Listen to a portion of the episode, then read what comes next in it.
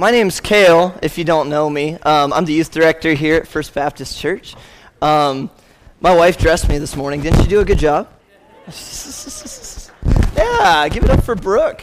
I'm going to figure out the perfect placement for this, and then we're going to get going. Wow, dude. All right. If it gets really bad, I'll, I guess we'll do it on the fly, adjust on the fly. All right. I, yeah, man, I guess. Hold on. I guess we're going to switch out already, guys. Here we go. There you go,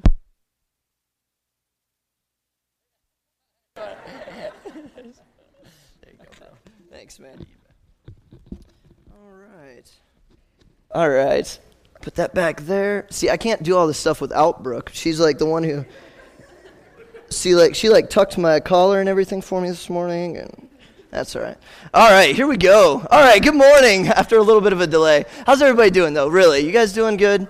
Oh, man, I'm I'm excited to be up here this morning and get to share with you guys just from God's Word, um, something that I love to do, and that's why, I mean, I, I just love youth ministry, just sharing God's Word with our youth of this church, and it's it's awesome whenever Jeff trusts me um, just a little bit to get up here and say something in front of you guys, um, so that's really cool. Um, and yeah, I'm just excited, man. We are starting a brand new series this summer called Seasons. I think Jeff talked a little bit about it last week. Um, and we're going to kick it off this week for this summer. This is a study we're going to be doing. And the reason we're doing this is because we want to just go through all the different seasons of life that God has that we go through. Um, if it's not obvious just from physical life that there's different seasons in life that we go through as we mature and grow older, the Bible says it too. If you go to Ecclesiastes chapter three and verse one, I'm sure you guys will recognize the verse. It says, "To everything there is a season, and to every per- or, and a time to every purpose under the heaven." And then it goes through a couple more verses where he quotes that famous bird song, um, where he's like, "A time to be born, a time to die." You know that one? Yeah. So God quotes that song um, in verses two through eight, and um, I think that's right.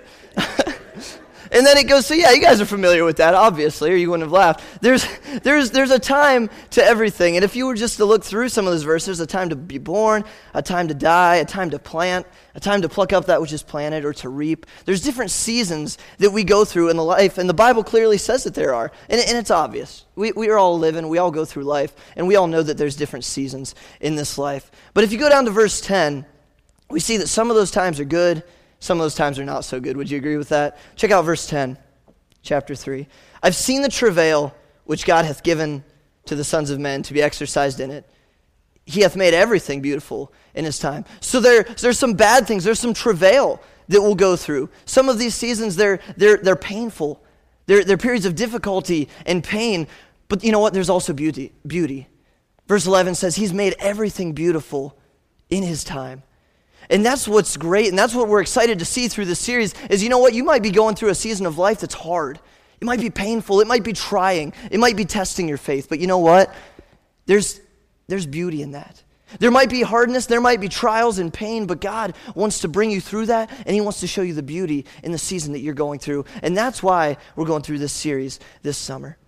And you know what? It's refreshing to understand that these periods, although they might be trying and painful and hard, it's it's refreshing to know that there is a purpose for it, right? Like it said in verse one of chapter three, there's a time to every purpose under heaven. God doesn't just have you go through this because he thinks it's fun or he's got nothing better to do, so might as well see how so-and-so reacts to this situation. He's got a point and a purpose for it. And if you go to Romans chapter five, we see that. Verse three, "And not only so, but we glory in tribulations also, knowing that tribulation worketh patience, and patience experience, and experience hope. And hope maketh not ashamed, because the love of God is shed abroad in our hearts by the Holy Ghost, which is given unto us." What we see is there's a reason for the season. That, that was a Christmas joke, did you? There's a reason for the season that you're going into. There's, there's a purpose. There's a point to it. God doesn't just have you go through things for no point. He is working something bigger than you can see. And he's got you in this situation or this season of life to teach you and to grow you. And if we could only see the bigger picture, maybe we'd understand. But you know what? That's what faith is for. And that's what faith does for us, and that's why we glory in tribulations, because we know that that tribulation works patience. And from that patience, we gain experience. And from that experience, we gain hope. And you know what? The next time you go through a painful se- season of life, you can look back on that experience and that hope that you gain and say, you know what? I know why God's doing this. He brought me through it before. And you know what? You can also edify your brothers and sisters who maybe haven't gone through that season of life yet, right? Maybe the younger ones who haven't been through this, or, or older ones who haven't gone through what you've gone through.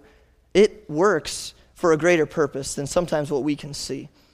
So in this series, we'll be going through different series of life, or seasons of life. And this morning, we're going to start with the youngest, and we're going to work our way up. So we're starting with students and youth, and that's why I'm up here. Um, but really, please understand, just because your season of life might not be covered this morning or or any given Sunday morning, since we're going to be trying to hit all of them, really, I, I think we uh, we mapped it out, and I think we hit just about every single season of life you could possibly go to, go through. And and just because yours isn't today or next week or the week after, please don't tune out. I mean, there's so much you can gain from, obviously, just from God's word, but just listening to what God has to say about that season of life.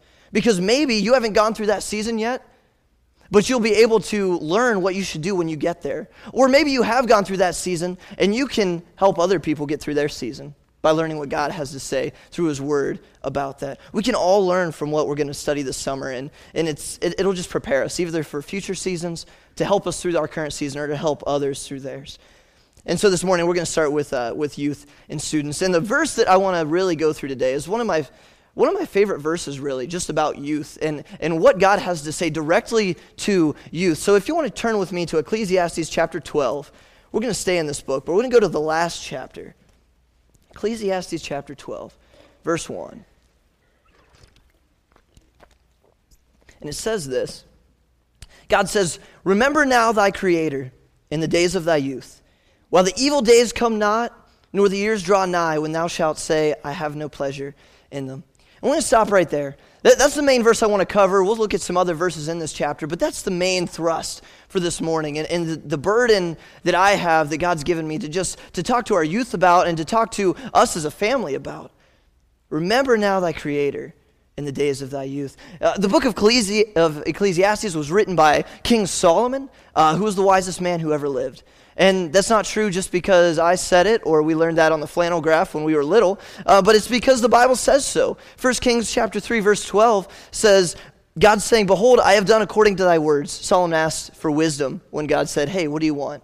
You want riches? What, what do you want?" And he says, "You know what? I want wisdom so that I can follow you." And he says, "I've done according to thy words. Lo, I have given thee a wise and an understanding heart, so that there was none like thee before, neither after thee shall any arise like unto thee." God says, "Listen, Solomon, I'm going to give you more wisdom than I've ever given anyone who's ever lived up until this point, and whoever will live. You will be the wisest man to ever walk on this earth." And I think that's important because his words are in the Bible, so we should probably listen to what God has to say through this man. Solomon writes this poetic book describing uh, mainly the vanity of all the temporary worth, uh, wealth and, and pleasures that men try to accumulate through this life. And he says, man, I, I got all that stuff. I, I'm rich, I'm the king, and I had all this stuff. I got this and this and that. And you know what? It's all vanity. It means nothing. It's all just, it's all just stuff if you don't understand the true meaning of life and what God has to say. You can see that in Ecclesiastes chapter one, just the first couple verses. It says, "The words of the preacher, the son of David, king in Jerusalem. Vanity of vanities, saith the preacher, vanity of vanities, all is vanity. What profit hath a man of all his labor which he taketh under the sun?" Starts off on a good note. But he says vanity five times in verse two alone. That's kind of giving you an idea what he's talking about. He's saying, listen, all this stuff, it's just vain. It's nothing. It's not worth anything. What profit does a man have of all his labor? And he goes on to say in the book, you know what? You you work all your life to accumulate all this wealth and fortune and stuff, and then you die to leave it to God knows who. And what are they going to do with it? He said, what's the point? There's something bigger. There's something greater. And he talks about that in detail in the book, and he gets to the last chapter, chapter twelve of this book. And he's winding down what he has to say, and he says this, "Remember now thy Creator in the days of thy youth." What does Solomon mean here? I mean, it's pretty un- easy to understand. He doesn't use high vocabulary here. It's pretty easy to understand just, you know, at face value. Remember God in the days of your youth. Okay, remember God when you're little, when you're young, right? Well, I, I want to take a look at this. What What does Solomon mean, remember your Creator? What, what's he talking about there? It, it's easy to skip over. I did it at first when I was studying this. Just the word creator. You know what I mean? Obviously, he's talking about God from context. You know, it's a capital C even, so that gives it away. We're talking about God. He's the creator. So it's easy to just skip over and say, okay, we're talking about God. Remember God when you're young. But listen, the word creator is only used five times in the Bible. That's interesting. If it's only used five times, and it's one of God's names, one of the things that describes God, he only uses it five times. There must be something specific about it. There must be a reason why he did that. And it's interesting, really, as we're going to look, that it's it's in, rather than just saying, remember God, that he said creator. I want I want you guys to see one of the times he says it um, in Isaiah chapter forty. We're going to start reading in verse twenty-five. The context here is Israel, by the way. He says, "To whom then will ye liken me, or shall I be equal, saith the Holy One? Lift up your eyes on high, and behold, who hath created these things, that bringeth out their host by number?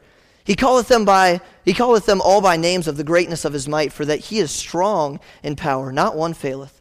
Why sayest thou, O Jacob, and speakest, O Israel, my way is hid from the Lord, and my judgment is passed over from my God." Here it is. "Hast thou not known? Hast thou not heard that the everlasting God, the Lord, the creator of the ends of the earth, fainteth not, neither is weary? There is no searching of his understanding." God only pulls out creator a few times. And creator isn't merely just an occupation. It's not just an attribute that he has or a, or a job that he holds or something that he does. It is who he is. It's not just what he does, it's also what he does, but it's who God is. He creates. He creates everything. He is the originator of all things. And that's incredibly important because God, you see, he's not just some passive, absent, higher power like we like to, or like we might see in mainstream Christianity today, right? Oh, he's just, you know, God, you know, this higher power, some passive, absent thing that we just talk about willy-nilly. No, he's the creator. He's the king. He is the Lord, capital L, capital O, capital R, capital D. He is Jehovah God. He's Alpha and Omega, the beginning and the end, the first and the last, the Lamb of God, the Lion of the tribe of Judah, the Ancient of Days, the great I Am. He is the creator. He's God. That's who he is. He's not some passive, absent, higher power that weak people use as a crutch to pray to. Absolutely not. God created everything. And being, my microphone didn't like that rant. And being the creator of all, you know what that makes him? It makes him the ultimate authority. That's what it makes him. That's the significance here. He's the supreme authority. Why? Because he made everything. That's just, man, you don't have to prove that biblically. That's just logical. Youth, middle school, high school, who's your authority in your life? Like, like the first one, that's your parents, right? They made you. That's why. Sorry. It's, it's just an illustration. God made everything, so he's the authority. You make your kids, you're their authority. The originator of that thing is the authority of that thing. That's just how it works. So when the Bible says God is the creator, that makes him the ultimate, supreme authority. And it's funny that when God is speaking here directly to youth, that he uses the word creator and not just God. It's like he's saying, remember the one who created you, or maybe remember who your authority is. I think that might be an important lesson when we're talking about youth and when we're young. I, I do. I think it's really important. Because isn't that the issue right now? That we see the, the issues that this generation, and I'm not just plucking you guys out because really I'm in that same generation of twenty, thirty years. The issue that this generation has with authority and law enforcement and government, it's just a fruit of this deep-seated root of I don't want anybody to tell me what to do. Right? I don't want an authority. I don't want to be held accountable for my actions. I want to do what I want to do. And that's the reason we see this fruit of like, I don't want to, anything to do with law enforcement. You can't tell me what to do. Government's corrupt, which, you know, is neither here nor there. But here's the thing. It's all about authority. And we as humans don't want anything to do with that, regardless of the season of life we're in. It's just our nature. It's our sin nature. And because this generation and us as humans have an issue with authority, according to Romans thirteen, we have an issue with the ultimate authority. Check out Romans thirteen, one and two. It says, "Let every soul be subject unto the higher powers, for there is no power but of God. The powers that be are ordained of God. Whosoever therefore resisteth the power, resisteth the ordinance of God, and they that resist shall receive to themselves damnation." So what God says, we actually just went through that series um, earlier this year in Extreme and said, listen, God is the ultimate authority, and he lays out some other authorities, and you're called to obey them and to submit to them. And here's the deal. To forget God is to forget authority. That's what it is. Forgetting about God, not remembering your creator, is to forget about authority, and to forget authority is Judges seventeen six. In those days, there was no king in Israel, but every man did that which was right in his own eyes. Isn't that what we're seeing today? We don't want authority. Well, I'm, I'm not saying we here. I'm saying just the human race in general. Laodicea. They don't want authority. They don't want nothing to do with God because they don't want someone holding them accountable to how they want to live their life. And that's what we're living in today. So what God says to youth is, guys, remember your creator. And notice here, it's not just the creator. Did you notice that when we first read through it? Not just remember the creator. That would have sufficed because that's what God is. He says, remember now thy creator. And that's important. It makes it personable, personal. That, that gives it accountability. God isn't just the creator who spoke everything into existence and took a vacation or let evolution do the trick. He is my creator. He's your creator. He is our creator, and it's personal. And regardless of what you believe about whatever, the existence of man or the universe, God's your creator. Regardless of your beliefs, your lifestyle, your experience, or your opinions, God is your creator, and you and I will have to answer to the creator someday for our actions. People don't like that. People don't, I'm sure you didn't like that at one point in your life before you accepted Christ into your life as your Savior. Right? People don't like that. What do you mean I have to account for my actions? People don't like authority, and neither does youth. And that's why God says when he's directing what he's saying to the youth, hey, listen, remember your creator. Remember who made you. Remember who the authority is. Remember thy creator. So God makes sure that Solomon starts out the last chapter of the book of Ecclesiastes with that phrase, remember now thy creator. And what Solomon really is getting getting at here is follow God. Don't follow yourself. Follow God. Remember who made you and why you're here. You're here for his glory. He's the authority, not you. But then Solomon gets specific and he says, remember now thy creator. That could apply to all of us. But then he says, in the days of thy youth. Why do you think he's starting it out so young? Well, he doesn't leave us in the dark. He's going to give us two reasons. Check out verse one again, Ecclesiastes twelve. Remember now thy creator in the days of thy youth. One, while the evil days come not. Two, nor the years draw nigh when thou shalt say, I have no pleasure in them. Solomon gives us two reasons to follow God in the days of our youth. One, before it's too late. Two, before you're too old. And you know what? I gave you those blanks ahead of time. I'm trusting you to keep listening, all right? One, before it's too late, and two, before you're too old. And I just want to say as a disclaimer, I know that I'm the youth director getting up and teaching. I, I'm not saying that you're too, you can be too old at some point to follow God. I, I'm not saying that, and it'll make more sense as we go. But a lifestyle of not following God is hard to break when you get older if you never did it when you were young. You know what I'm saying? I'm not saying that you can ever be too old to follow God, but if you don't start young, it gets incredibly harder to just start all of a sudden when you get older and down that road of life. You get more set in your ways. Now we're going to look at some other verses here. Verses two through seven after chapter twelve and verse one, they have a dual application, which makes sense because Solomon gives two reasons for us to follow God in the days of our youth, to, to remember the Creator in our youth. And there, before it's too late, and before you're too old. So the dual application the verses two through seven has is they're a prophetic description of the end times, but they're also a poetic description of old age. They're a prophetic description of the end times as well as a poetic description of old age. So let's take a look at the first one, before it's too late. Before it's too late. Before we get too far, I want to jump back to Ecclesiastes chapter eleven. And look at verses nine and ten, the last two verses of that chapter, and get a running start into verse one of Ecclesiastes twelve, all right? Check it out with me. Verse nine, he says, rejoice, O young man, in thy youth, and let thy heart cheer thee in the days of thy youth, and walk in the ways of thine heart and in the sight of thine eyes. But know thou that for all these things God will bring thee into judgment. Therefore remove sorrow from thy heart, put away evil from thy flesh, for childhood and youth are vanity. In these verses, we see the contrast of what Solomon says in verse one, remembering God. He says, listen, you can live it up. You, you can do whatever you want. Walk in the ways of your heart, which is evil, right? We see that in the Bible. Walk in the sight of your eyes. Do whatever you want, but know this. You will come into judgment from God, whether it's good or bad. You're going to be judged for your actions. Solomon contends that, hey man, you can do what you want, but you're going to be judged for how you live your life. And if you never repent of your sins and believe on Christ for your Savior, uh, to, to wash your sins clean, if you never accept Christ, you'll be judged for your sin forever, and you'll go through something called the Great White Throne Judgment.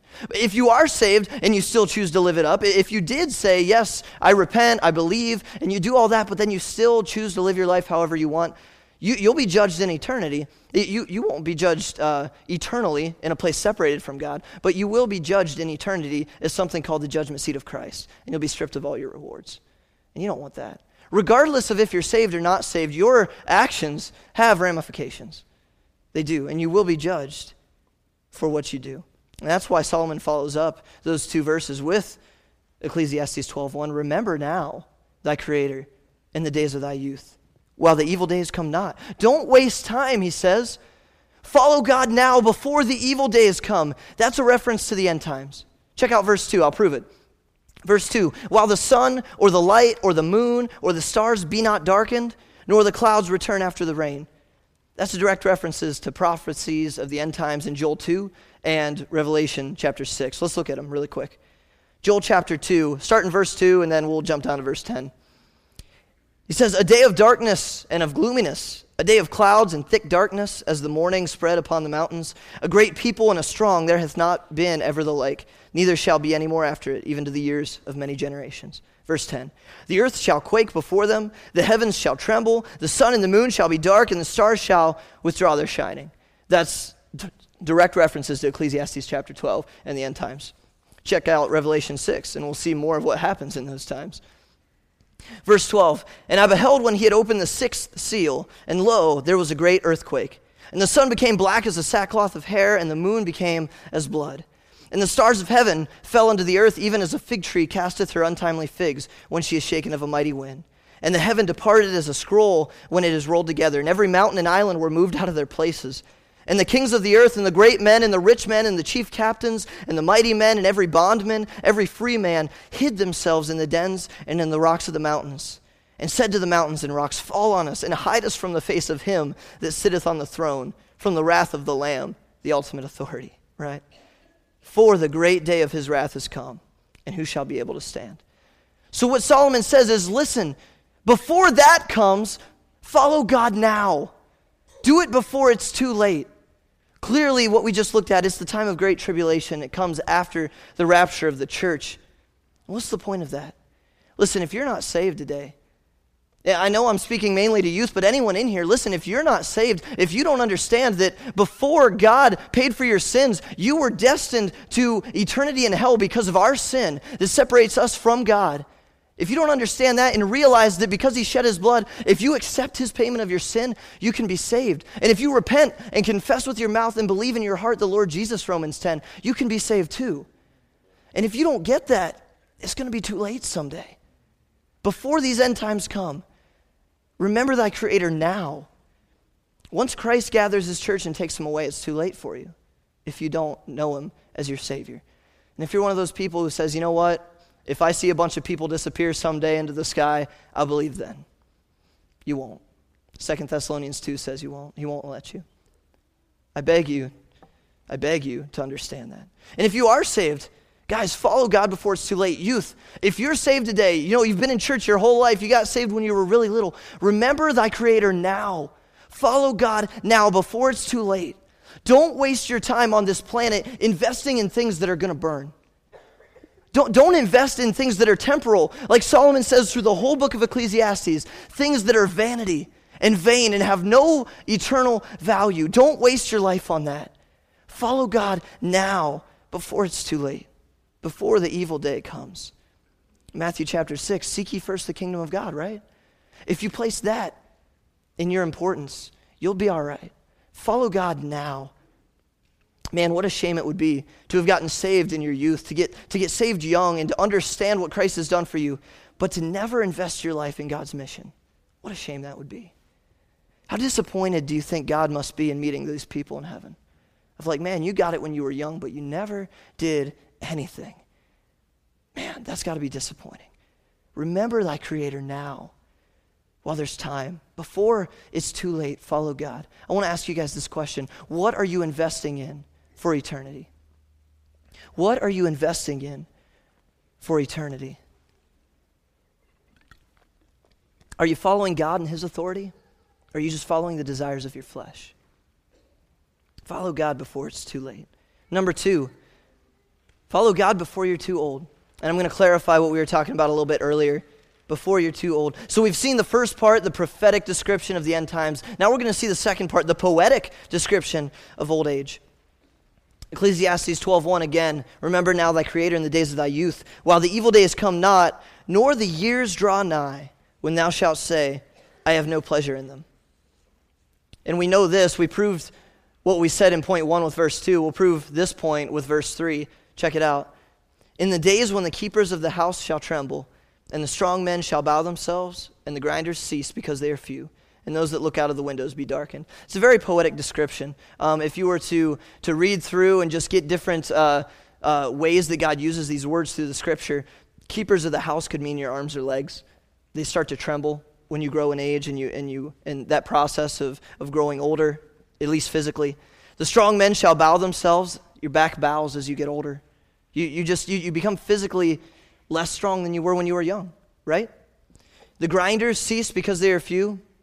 You have less teeth when you're older. You have less you can chew with, less to grind with. Those that look out the windows be darkened. The eyes that look out the window, usually your vision gets poorer as you get older. Now, I didn't mean this to be a bummer for those of us who are a little bit older than me and the youth here, but but that's what the Bible says, right? It's it's what the Bible says. It's a very poetic description of, of the process of growing old with age. Now, but before I go too much further, is, is there anyone in here who has enjoyed the physical process of growing older? A- anyone? Oh, okay. Well, that's good. I just want to make sure we're all on the same page, because in verse one he says, um, in verse one he says, while the evil days come not, nor the years draw nigh when thou shalt say, I have no pleasure in them. And growing old with age, it was never supposed to happen this way, but because of sin, you don't have as much pleasure as you did when you were younger with your physical body and your physical life.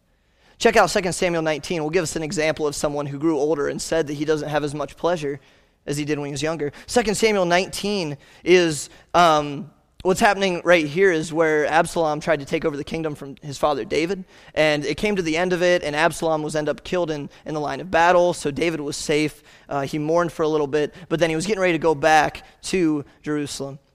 In verse thirty-three, one of the guys that helped David um, when he was running from Absalom, his name is Barzillai. And the king said unto Barzillai, come thou over with me, and I will feed thee with me in Jerusalem. He says, hey man, thanks for helping me when I was running. Come over with me, and, and I'll and I'll feed you, and I'll and I'll put you up real nice. Verse thirty-four, Barzillai said unto the king, how long have I to live that I should go up with the king unto Jerusalem? I'm this day fourscore years old. Anybody? eighty, good job. And can I discern between good and evil? Can thy servant taste what I eat or what I drink? Can I hear any more the voice of singing men and singing women? Wherefore then should thy servant be yet a burden unto my lord the king? Barzillai didn't enjoy growing old with age. And that's, I'm just proving that what the Bible says in Ecclesiastes twelve one is, is, is remember the, thy Creator now before you get too old. Young people, I know that you probably enjoy life a lot right now, but there's a coming a day when you're not going to have any pleasure in your physical life, because the years will wear on your body and on your mind. I know that when you're young, trust me, I know this, when you're young and you're in high school or middle school, you, you, you're a Christian because you got saved, and you know the rapture's a good thing, but you're like, mm, I don't really want that to happen yet. You you wouldn't say it out loud, I know, trust me. But, but in your heart, you're thinking, man, I just kind of want to get married first. Or I want to finish college, or I want to get my dream job, or my dream house. You wouldn't say it out loud, I know, I know, but life is just a little too much fun, and you're like, God, I, yes, I want to be with you forever, but right now, I just, I want to, I want to get to do what everybody gets to do when they get older. There comes a day, though, when you desire the rapture because you're done with this life and this physical body. So many have told me that. They're like, man, I've lived my life, and I've done all this stuff, and you know what? I just want Jesus. I just want uh, an eternal body, and I don't have to deal with the age of this body. I want eternal life with God because this life has nothing to offer me anymore. And that's coming much sooner than you think. James four fourteen says, what is your life? It's even a vapor that appeareth for a little time, then it vanisheth away. I know when you're young, you feel like you're going to live forever, but trust me, man, before you know it, you're going to wake up and have been married for three years. Yeah, that happened to me. You're like, whoa, I know that's not very long, but man, just the other day, I was seventeen years old, and you're like, where, where'd the time go? And I've heard others say, man, before you know it, you're going to wake up and you're fifty, you'll have four grown kids, and you'll have grandkids. What is your life, man? It's just a vapor. It's like a mist. It, it appears for a little bit, but then it, just as quickly as it came, it vanisheth away. It's going to come sooner than you think. You don't have as much time as you think you have. And if you remember your Creator now and you follow God now, then you will then. But if you don't remember your Creator now and you don't follow God now, you probably won't then. And then it's going to be too late. And you're going to wake up one morning thinking, what did I do with my life? What eternal things did I truly invest in with my life? What, what did I do with it? You know, I, I let me put it this way for you. I know that sometimes when you're young, you say, okay, so so you're saved, you got saved young, you go to church camp and you're excited and you're just like, I want to follow God, but you know what? I don't have any money. I've got all this time, you know, because all I do is go to school, and then after school I'm free. You know, I might have basketball or band or something, but I've got plenty of time, I've got plenty of energy, but I don't have any money. You know what? When I'm older and I've got more money, that's when I'll serve God. That's when I'll serve God. And then you get older. You grow up. You turn into an adult. You get a family. And now you've got money. And you still got some energy. Not, not as much energy because you've got a family. You've got kids now. Not as much money as you'd probably like, but you have some. More than when you were fifteen, sixteen, eighteen years old, right? But you know what you don't have now? You don't have any time. Because now you've got a family. You work forty to fifty to sixty hours a week. And you don't have time to follow God. So you know what you say? You say, you know what? When the kids grow up, and when I retire, that's when I'll follow God, because I have all the time in the world then. And you get there, and the kids move out, and you're older now, and you retire from your job. You've got all the time in the world now, right? You've got plenty of money, maybe, maybe not plenty, but certainly more than you had when you had kids living at your house. But now you don't have, what? Any energy. See, there's always going to be an excuse to not follow God. Always. And if you make that excuse when you're young, youth, middle school, high school, and you don't remember thy Creator now, yeah, man, you, you probably never will. You probably never will. Because there's always an excuse. Whether it's I don't have any money, I don't have any time, I don't have any energy, there's always an excuse to not remember thy Creator and to not follow God. There's always an excuse. And if you put off following God and wait for the best time, someday you're going to wake up close to the end of your life and wonder, what meaningful thing did I do with my life? What did I invest in that has eternal ramifications? Did I do anything? Or did I always say, tomorrow I'll follow God, but following myself is way too much fun right now? What are you going to say when that time gets there? And that's what Solomon is saying through the entire book of Ecclesiastes. Man, guys, what the Bible says and what I urge you to do is follow God now. In the days of thy youth, remember your Creator. Remember who the ultimate authority is. It's not you, it's Him, because He made you. And especially if you're saved, especially if you gave your life to Christ, you definitely aren't your own authority now. I know we forget that sometimes when we're young, but we sold our life. He's the authority. He was before, but He definitely is now if you submitted to His lordship. Now what I want to do is I want to check out the conclusion of this chapter. Roll on down to the bottom of chapter twelve of Ecclesiastes. Let's read verse thirteen and fourteen. Solomon says, let us hear the conclusion of the whole matter. The whole matter. Let's, let's hear the conclusion. Fear God, keep His commandments, for this is the whole duty of man. Pretty simple. For God shall bring every work into judgment with every secret thing, whether it be good or whether it be evil. Solomon says, okay, guys, I know this has been a very poetic book and whatever, but let me boil this down to two things for you. The whole duty of man right here. One, fear God. Two, keep His commandments. I want to take a look at those. Fear God. You've probably heard this a lot, right? Have you guys heard this, especially if you grew up in church? Fear God. Fear the Lord. You might hear Dad say, I'm going to put the fear of God in you, boy.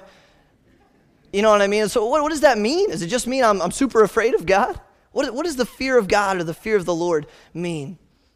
Would you be surprised if it ultimately boiled down to authority? You shouldn't be by the end of today's message. Check out Matthew ten twenty-eight. It says, and fear not them which kill the body, but are not able to kill the soul, but rather fear him which is able to destroy both soul and body in hell. God says, don't fear men. The only thing they can do is kill you. Fear God, because he can do way more. He's way more powerful. Fear him. But you see, this fear of the Lord, it's not just being afraid of God and what he can do to us. Okay, it's not, it's not just being scared of God. It's not, it's not being afraid of the Lord. It's the fear of the Lord. So like, like David says in Psalm chapter thirty-four, come children, let me teach you the fear of the Lord. All right, let's go through some of these verses in the Bible that has the fear of the Lord. All right, Psalm twenty-two, twenty-three, ye that fear the Lord, praise him. All ye seed of Jacob, glorify him, and fear him, all ye the seed of Israel. Psalm thirty-three, eight, let all the earth fear the Lord. Let all the inhabitants of the world stand in awe of him. Psalm one eleven, ten, the fear of the Lord is the beginning of wisdom. A good understanding have all they that do his commandments. His praise endureth forever. Proverbs eight, thirteen, the fear of the Lord is to hate evil. Proverbs nine, ten, the fear of the Lord is the beginning of wisdom. Proverbs ten, twenty-seven, the fear of the Lord prolongeth days, but the years of the wicked shall be shortened. Proverbs fourteen, twenty-six, and the fear of the Lord is strong confidence, and his children have a place of refuge. Proverbs fifteen, thirty-three, the fear of the Lord is the instruction of wisdom. Proverbs nineteen, twenty-three, the fear of the Lord tendeth to life. He shall not be visited with evil. Proverbs twenty-two, four, by humility and the fear of the Lord are riches and honor and life. Are you getting it? Let's do one more anyway. Proverbs twenty-three, seventeen, let not thine heart envy sinners. Oof, you ever get that, youth, adults? Ever any envy sinners? Say, man, I'm saved, but if I wasn't, that would be fun. Don't, don't let your heart envy sinners. But be thou in the fear of the Lord all the day long. The fear of the Lord, it's not just being afraid. It's reverence. That's what it is. Write that down. The fear of the Lord is reverence. It's loving and worshiping God for who he is, love, while at the same time respecting him for who he is, the ultimate authority. You see that? It's a balance. Reverence is loving him because and worshiping him and praising him because he is love. But it's respecting him and understanding that at the same time he is the ultimate authority and what he says goes. That's reverence. He's the creator and he deserves that reverence. And that's why we fear God. Number two, not only do we fear God, Solomon says, the whole duty of man, fear God, and number two, keep his commandments. And this one's easy.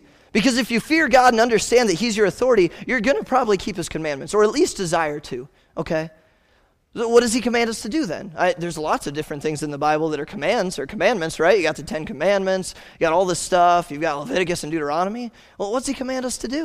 Well, let's just look at a couple from the New Testament that we're commanded to do. Check out Mark one fifteen. In saying, the time is fulfilled, the kingdom of God is at hand, repent ye and believe the gospel. First thing he commands us to do is repent and believe. He says, get saved, man. That's what you need to do. Notice that it's not even a request. He says, man, you need to do this. It's a command, although a lot of people will choose not to obey it. Repent and believe because why? Because he said so, but because he's love. And he doesn't want to see you have to go through the fires of hell because you don't have to, because his son paid for that. Repent and believed. You got to get saved. Youth, let me ask you this. You're getting older now, middle school. I know you don't feel like you're older, but you are. Have you made your faith yours? Or is your faith still your parents'? Have you just come to church for sixteen, eighteen, thirteen years of your life and never actually made God the Lord of your life? You need to make your faith yours. You need to repent and believe. You can't just keep living off your parents' faith and coming to church because they do. Repent and believe. Are you saved? Have you done that? And if you've done that, the great commandment, love God and love people. Mark twelve thirty, thou shalt love the Lord thy God with all thy heart and all thy soul and all thy mind and all thy strength. This is the first commandment. And the second is like it, namely this, thou shalt love thy neighbor as thyself. There is none other greater commandment than these. There's none other, none other commandment greater than these. Love God and love your neighbor. Love people. God commands you to do that. If you're saved and you have a relationship with him, and he commands you, love God, fear him, and love people. Man, love them enough to tell them what's going to happen to them if they don't fear God and repent and believe. Love people. Next one, Mark sixteen fifteen, the Great Commission. And he said unto them, go ye into all the world and preach the gospel to every creature. Go and share the gospel. Repent and believe, get saved. Once you've done that, love people and love God. Once you've done that, man, share the gospel. That's part of loving people. Youth, if you didn't know what you should do with your life, do those three things, and then when you run out of things to do, you'll be old enough to maybe see the rapture happen. Repent and believe, love God, love people, and share the gospel with them. Just keep doing that. That's the whole duty of man. Fear God, keep his commandments. Those are some of the things that he's commanded us to do. There's others. Ephesians six, he tells you, he commands you to honor your father and your mother. You can find more. These are just three big ones. He commands us to do a lot of things. But what I want you to see is that this, guys, youth, middle school, high school, this is the whole duty of man. Fear God and keep his commandments. It boils down to authority. The whole thing does. It's all about authority. Why do we do this? Verse fourteen. For God shall bring every work into judgment, with every secret thing, whether it be good or whether it be evil. God's going to judge every work, whether it's good or bad. It's all about authority, guys. If you remember the, thy Creator now, in the days of your youth, you're not going to have to worry about wasting your life. But you know what? If you don't remember him and you say, you know what? I'm going to be the authority of my life. I'm going to do what I want. You're going to either get to the end of your life and realize that you never accepted Christ as your Savior, or you will and be like, man, I never did anything with that. I never did anything with the gift that God gives me, and that has to be disappointing to God, who gave his only son for us, man. That's got to be disappointing. Students, youth, everybody really, who's your authority today? Today, who is your authority? Is it God? Is it your Creator? Or is it you?